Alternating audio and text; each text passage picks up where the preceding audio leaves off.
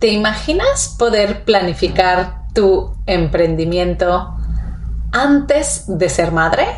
Tomar la decisión de ser madre cuando no dependas de ningún jefe y no tengas que pedirle permiso a nadie para llevar a tus hijos al colegio, a los extraescolares o al médico?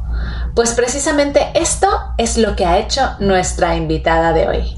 Emma nos va a contar cómo planificó su maternidad para ser completamente libre y tomar las decisiones y estar presente para sus hijos desde el inicio. Vamos a escuchar su historia.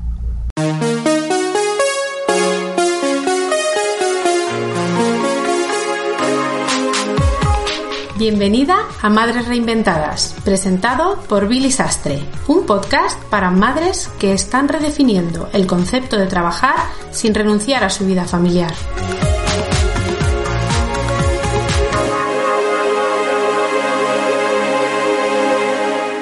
Bueno, en el episodio de hoy contamos con una invitada muy especial. Se trata de Emma Jensa, espero decirlo bien, Jensa. Perfecto. Gracias, Emma. Pues nada, bienvenida al podcast de Madres Reinventadas. Gracias por, por invitarme. La verdad es que para mí este tema de, madres, maternidad y emprendimiento, bueno, ya, ya lo iremos hablando, pero es una cosa que para mí va entrelazada. O sea que estoy muy feliz de estar aquí. Pues nosotras felices de que vengas aquí a inspirar a mujeres que escuchan este podcast para, para poder, pues como ver un camino, ¿no? y abrir esa, esa luz que a todas nos pasa que cuando nos convertimos en madres se nos mueven mil cosas y queremos y cambiamos nuestras prioridades. Pero antes de empezar con la entrevista, eh, quiero empezar por lo que para nosotras es lo más importante y eso es cómo se llaman tus hijos y qué edades tienen. Pues Abril tiene siete y Arán tiene tres. Y hicieron años, nada, hace dos o tres semanitas, o sea que los dos son de mayo. Ah, sí, enhorabuena. Yo también, mis dos hijos son de febrero y bueno, es bonito que cumplan el mismo mes. Sí, sí. Pues Emma, cuéntanos un poquito eh, cómo ha sido tu trayectoria profesional, a qué te dedicabas antes de, ser madre y si has tenido que cambiar eh, tu carrera profesional por el hecho de ser madre. Pues yo es curioso porque recuerdo una conversación con una compañera de trabajo, en un trabajo en el que estuve, que era una empresa de informática, bueno, era como un sitio muy especial, un concreto, ¿no? Y recuerdo que le dije, yo no quiero tener hijos si no puedo tener la libertad de llevarles al médico o tener que estar ahí, poder ir a recogerles, etcétera, etcétera, pues como yo quiera y como yo vea, sin tener que pedir permiso al jefe o a la jefa de turno. Y recuerdo decir esta frase, ¿no? De, como decir, hasta que no consiga tener los requisitos para poder realmente tener esta vida que me imagino con los niños, uh, no voy a tener hijos. El caso es que sí que pude hacerlo de forma, o sea, como esta era mi motivación, pues pude hacerlo de forma más o menos rápida y al final el eh, abril la tuve con 28. O sea, no es que me esperase muchísimos años, ¿eh? O sea que tú lo hiciste al revés, ¿no? Tú te preparaste para poder, eh, tú tomaste la decisión de que no querías tener que tener, pedir permiso a nadie para llevar a tu hijo al médico y te preparaste para ese momento, ¿no?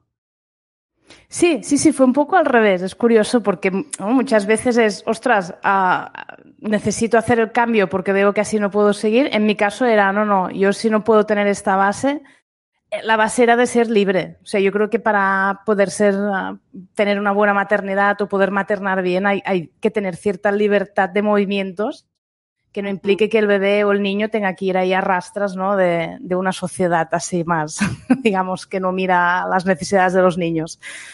Claro. Me encanta, me encanta esta manera de verlo porque seguro que también aquí hay mujeres y nosotros tenemos en Mamis Digitales mujeres que han entrado, que no son madres, que se están preparando para el momento en que sean madres. Así que ya es, eres un ejemplo, Emma, en este sentido. Cuéntanos un poquito eh, cómo fue esa preparación. O sea, tú trabajabas en una empresa informática y ¿qué dijiste? Bueno, aquí no puedo. ¿Cómo, cómo empezaste ese camino que te llevó a la libertad que tienes ahora? Pues yo en realidad es que siempre estuve emprendiendo, ya desde la carrera, en la universidad. Lo que pasa es que emprendía en negocios que no podían tampoco, sus, sobrevivían por sí mismos, pero no podía obtener un sueldo, por decirlo así. Entonces fui avanzando por ese camino sin tener una estrategia muy clara. La verdad es que para mí era ir fluyendo y con la creencia de que si seguía, pues tarde o temprano iba a encontrar la manera de monetizar todo esto, ¿no? Que, al final pues es lo que ocurrió. Es decir, durante mucho tiempo estuve en el trabajo y además cuando salía del trabajo emprendía. O sea, yo mis veintipicos no, digamos que no salía de fiesta ni todo esto porque estaba, claro, entre emprender y tener trabajo es que no me quedaban horas para hacer nada más. Entonces fue, fue así, yo creo que fue el, cúmulo de, de, la trayectoria, ¿no? Que al final pues conseguí uh, pues tener una facturación que me permitiera dejar el trabajo y fue eso y al cabo de un año ya estaba embarazada. O sea, fue muy directo. Fue acelerar, ¿no? Ya dijiste, ya encontré el camino, ahora sí que puedo tener hijos. Eh, cuéntanos un sí, poquito sí. qué haces, a qué te dedicas y cómo, cómo has logrado, ¿no? Llegar hasta donde estás.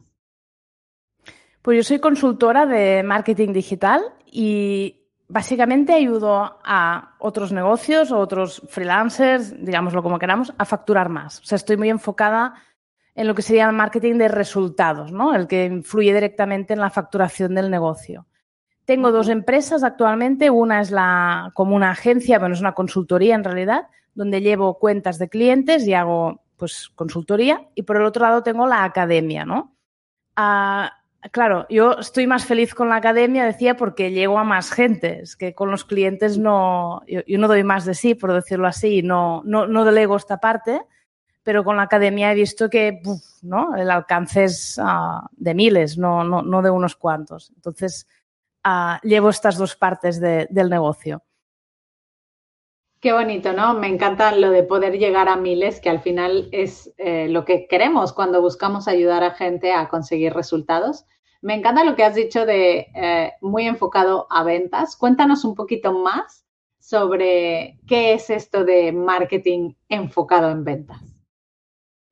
Pues claro, pasa mucho por el tema de la publicidad, porque con la publicidad tenemos capacidad de llegar a muchísimas personas con poca inversión, por decirlo así, depende, ¿eh? cada negocio tendrá su propia inversión. Entonces, uh, todo lo que hago está enfocado, es, uh, diríamos, marketing directo, es uh, o a vender, por ejemplo, tiendas online, o si uh -huh. se venden infoproductos, pues a conseguir más ventas en los lanzamientos, si se venden servicios, pues a conseguir más reuniones comerciales con potenciales clientes, toda la parte esta final, ¿no? que ya es la de concretar ventas, sin obviar, evidentemente, que hay una parte previa de branding, de ir trabajando la estrategia, esto no lo ignoro, evidentemente, siempre ayuda y siempre digo que hay que tenerla. Pero claro, yo me enfoco más en la parte final en la que vamos a buscar ya concretar esos negocios. Eh, Emma, hablábamos antes de, la entrevista que estábamos conectadas un poco antes y me decías algo que a mí me impactó y quiero que, que lo repitas aquí en el podcast y es que uh, hay veces que la gente no te tiene en la mira o no, no, te tiene como fichada como ponente para ir a eventos porque son presenciales y tú das otras prioridades, ¿no? Cuéntanos un poquito sobre esto. Sí, esto fue en un podcast que me entrevistaron hace poco y el chico me dijo, no, yo nunca te había enviado, eh, invitado al podcast, pero claro, no te había visto en ningún evento presencial, tanto como, se refería tanto como ponente como incluso asistente, ¿eh? o sea, como si yo me voy la semana que viene a un congreso. Claro, yo no he ido a todo esto porque o voy con los niños, bueno, ahora el, pequeño tiene tres años, ya es diferente, ¿no? Pero hasta hace poco era un bebé, no, no había separado de él, así. Entonces, claro, está ese punto de decir, ah, realmente es, me falta parte de visibilidad en el mundillo porque no voy a esos eventos en los que se supone que se va a hacer networking, a conocerse entre ellos, etcétera, ¿no? Porque, bueno, priorizo eh, los niños y estar con ellos. Wow, así que eh, esto es verdad, ¿no? Hay veces que quizá como, como madres nos perdemos algunas cosas, pero tú lo haces por elección, porque eh, tú has decidido, ¿no? Estar presente con tus hijos desde el minuto uno. Sí, de hecho es el dilema continuo ¿eh? de, por ejemplo, me quieren uh, reservar por la tarde, por ejemplo, eh, cosas tanto clientes como cosas que no son clientes, ¿no? Y yo miro la agenda y digo, no, no, claro, a la que paso de dos tardes que están ocupadas, digo, no, porque yo en realidad, ¿no? Si mi motivo para hacer todo esto era poder estar con mis hijos, lo que no puedo permitir es que luego el emprendimiento sea lo que me quite el tiempo de estar con los niños. Entonces es un dilema constante, porque claro, al tener negocio propio, en realidad, cuantas más horas le ponga, no cuantas más horas, ¿eh? pero sí que muchas veces uh, incluso procesos creativos, ¿no? Escribir un libro, bueno, hay cosas que, implican cierto tiempo. Y aún así veo que voy uh, priorizando los niños y que intento poner límites, ¿no? A tener todo el día ocupado. Emma, ¿cómo eh, consideras que la maternidad te ha cambiado eh, o, si consideras que te ha aportado cosas en tu día a día como profesional? Eh, ¿Cuáles han sido y, y, qué cosas ves en ti que han cambiado desde que has sido madre? Pues yo veo mucho el, el, foco, ¿no? O sea, cuando no eres madre es como que te tiras ahí en el sofá a no hacer nada y no te das cuenta del tiempo libre que tienes y es como, o que te puedes duchar sin que te vengan ahí a, es como que no, no ves todo esto. Y claro, cuando eres madre dices, hombre, pues este tiempo libre que tengo, uh, o sea, me he vuelto muy, no muy productiva de que siempre esté produciendo, sino que aprovecho muy bien el tiempo, ¿no? Yo sí tengo cinco horas libres al día, uh, soy, rindo más que alguien con 20. Esto me, no paran de decírmelo. Y me preguntan, ¿cómo lo haces, Emma? Yo pienso, es que no hay ningún truco. El truco es que sé que tengo el tiempo limitado porque voy a llevar los niños al cole, los voy a recoger. Tengo que tener tiempo libre para mí en medio de, de este sándwich y encima también tiempo para, para trabajar, con lo cual me quedan que cinco o seis horas para trabajar, no más. Y claro, tengo que ser lo máximo de productiva posible en esas horas. Me encanta porque es verdad que nuestra productividad cuando nos convertimos en madres se multiplica y es triste ver que en muchas empresas esto no lo tienen en cuenta, ¿no? De hecho, Mamis Digitales existe porque, porque hemos visto que muchas madres después de convertirse en madres, pues las aparcan, las aplazan, eh, les dicen que ya no pueden seguir en los puestos que tenían porque se piensan que, que van a perder más tiempo, pero es, es diferente, es muy diferente cuando trabajas y eres madre. Cuéntanos un poquito, Emma, cómo, cómo es tu día a día, cómo te organizas, porque para poder meter eh, en cinco horas todo lo que haces, la consultoría, tu academia, eh, ¿cómo haces para ser muy productiva dentro de este tiempo? ¿Tienes algún tipo de estrategia que nos puedas compartir? Pues sobre todo lo que te comentaba, el tema del enfoque. Es decir, yo, yo, no soy muy, no me verás ahí con un, yo qué sé, con Trello, con todas las tareas que tengo por hacer. No tengo esto yo, las tareas que tengo por hacer ya lo abandoné. Sí que lo tuve un tiempo cuando el niño era muy bebé porque tenía muchos clientes y sí que los clientes me provocaban, pues claro, tenía que ser más, más estricta. Pero ahora que me estoy dedicando más a la academia, la verdad es que voy produciendo, no sé cómo decirlo. Ahora voy a sacar un curso en una semana y ahora estaba haciendo el curso mientras voy haciendo el temario del otro curso y es como que no, no paro, entonces como la rueda no para, yo ya por la mañana sé lo que tengo que hacer, por decirlo así. Entonces lo que hago es eso, son como concentra es como si durante una hora realmente se me multiplicara, ¿no? Y veo que rindo muchísimo, es decir, que en una hora puedo hacer muchísima, muchísimo. Yo no sé cómo he llegado a desarrollar esto, pero yo sé que tiene mucho que ver con la maternidad y con tener espacios libres de corta duración para hacer las cosas. Mira, es un poquito como la técnica Pomodoro, lo que pasa es que tú lo alargas a, a, a periodos de una hora, ¿no? Eh, en, en, estos periodos de una hora, ¿tú eh, te enfocas solo en una cosa o vas cambiando de, de, de tareas? Y, y, tienes cosas que te ayuden a evitar distracciones o ya estás muy acostumbrada a este tipo de trabajo?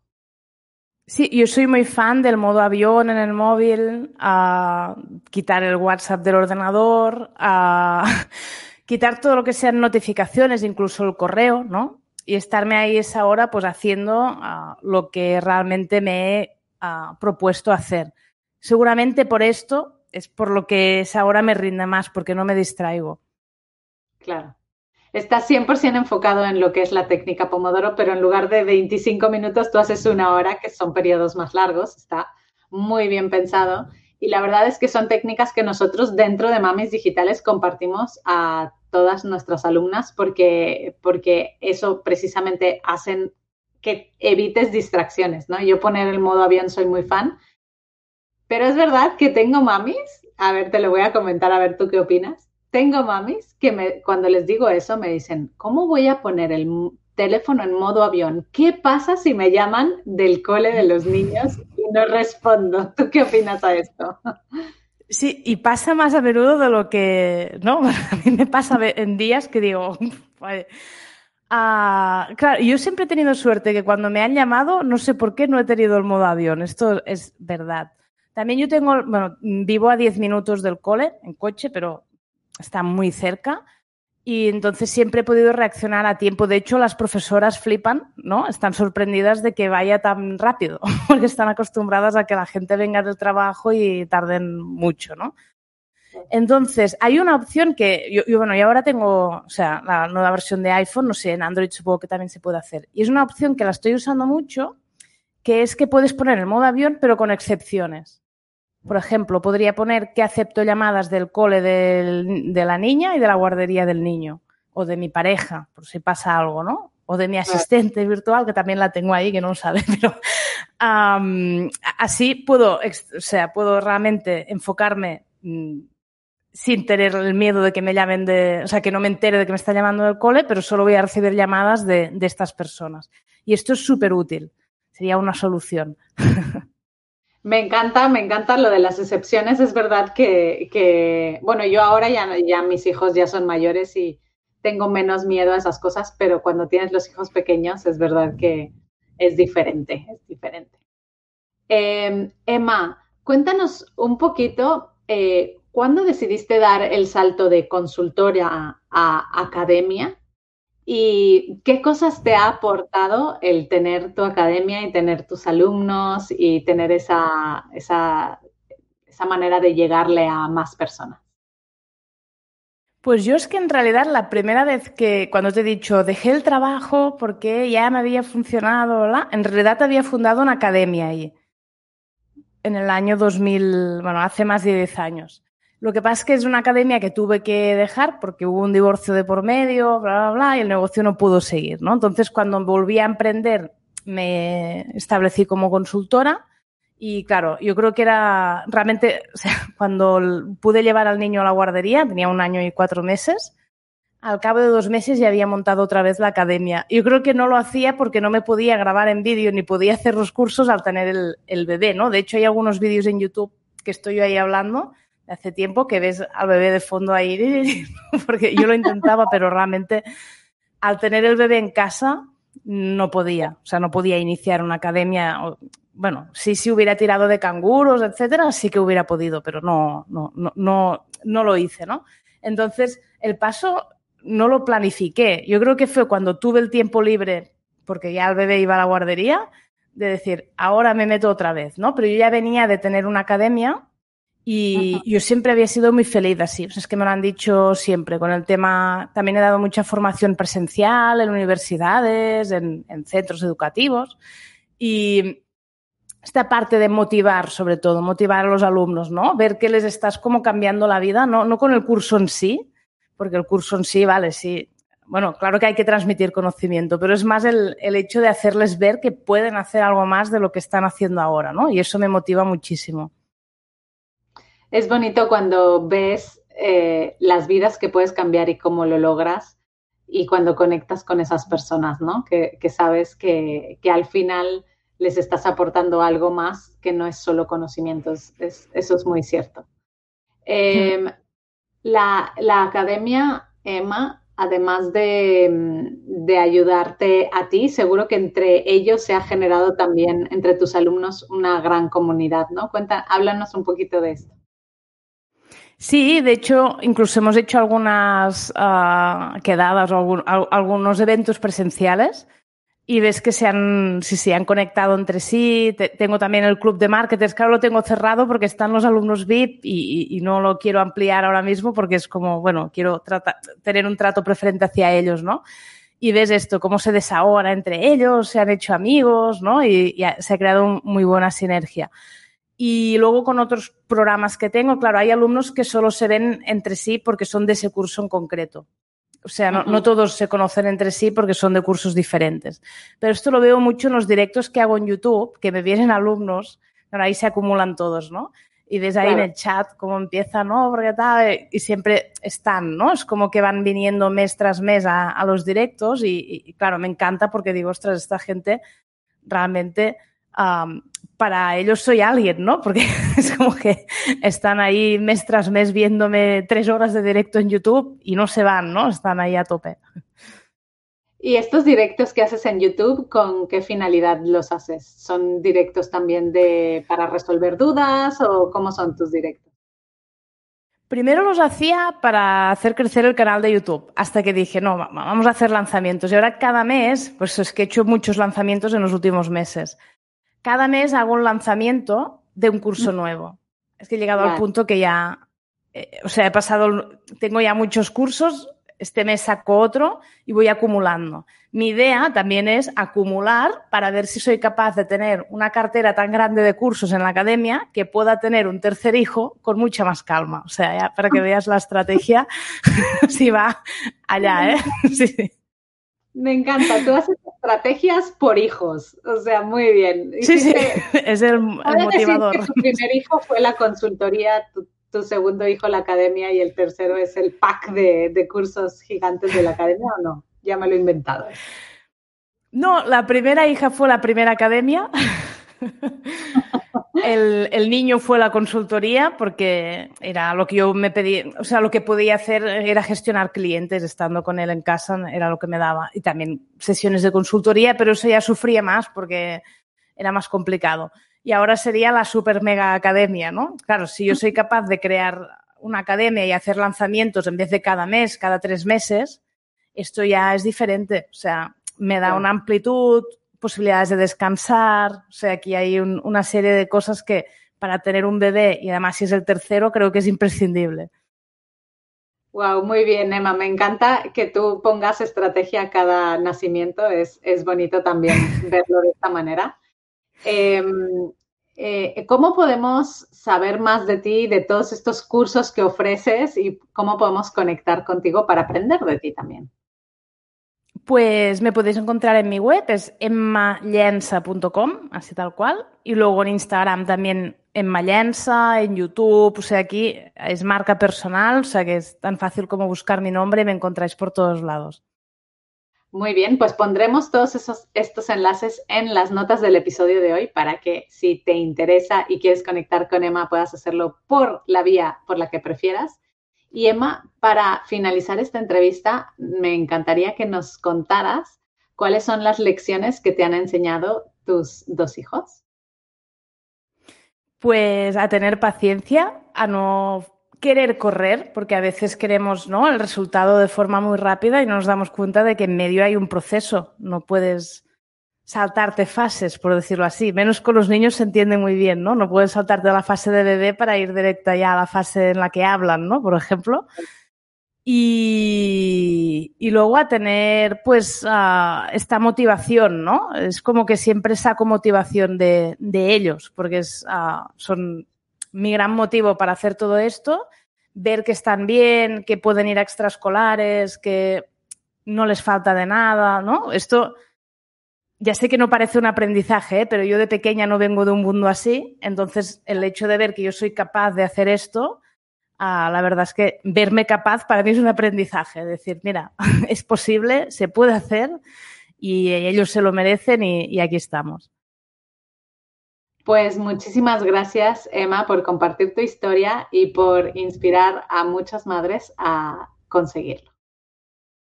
Gracias por invitarme y espero esto que, haya podido inspirar a, madres y futuras madres a emprender. Muchas gracias por escuchar Madres Reinventadas. Si has disfrutado del episodio de hoy y no quieres perderte los siguientes, no olvides suscribirte a nuestro podcast en la web madresreinventadas.com o la aplicación gratuita de iVoox. Te esperamos la semana que viene.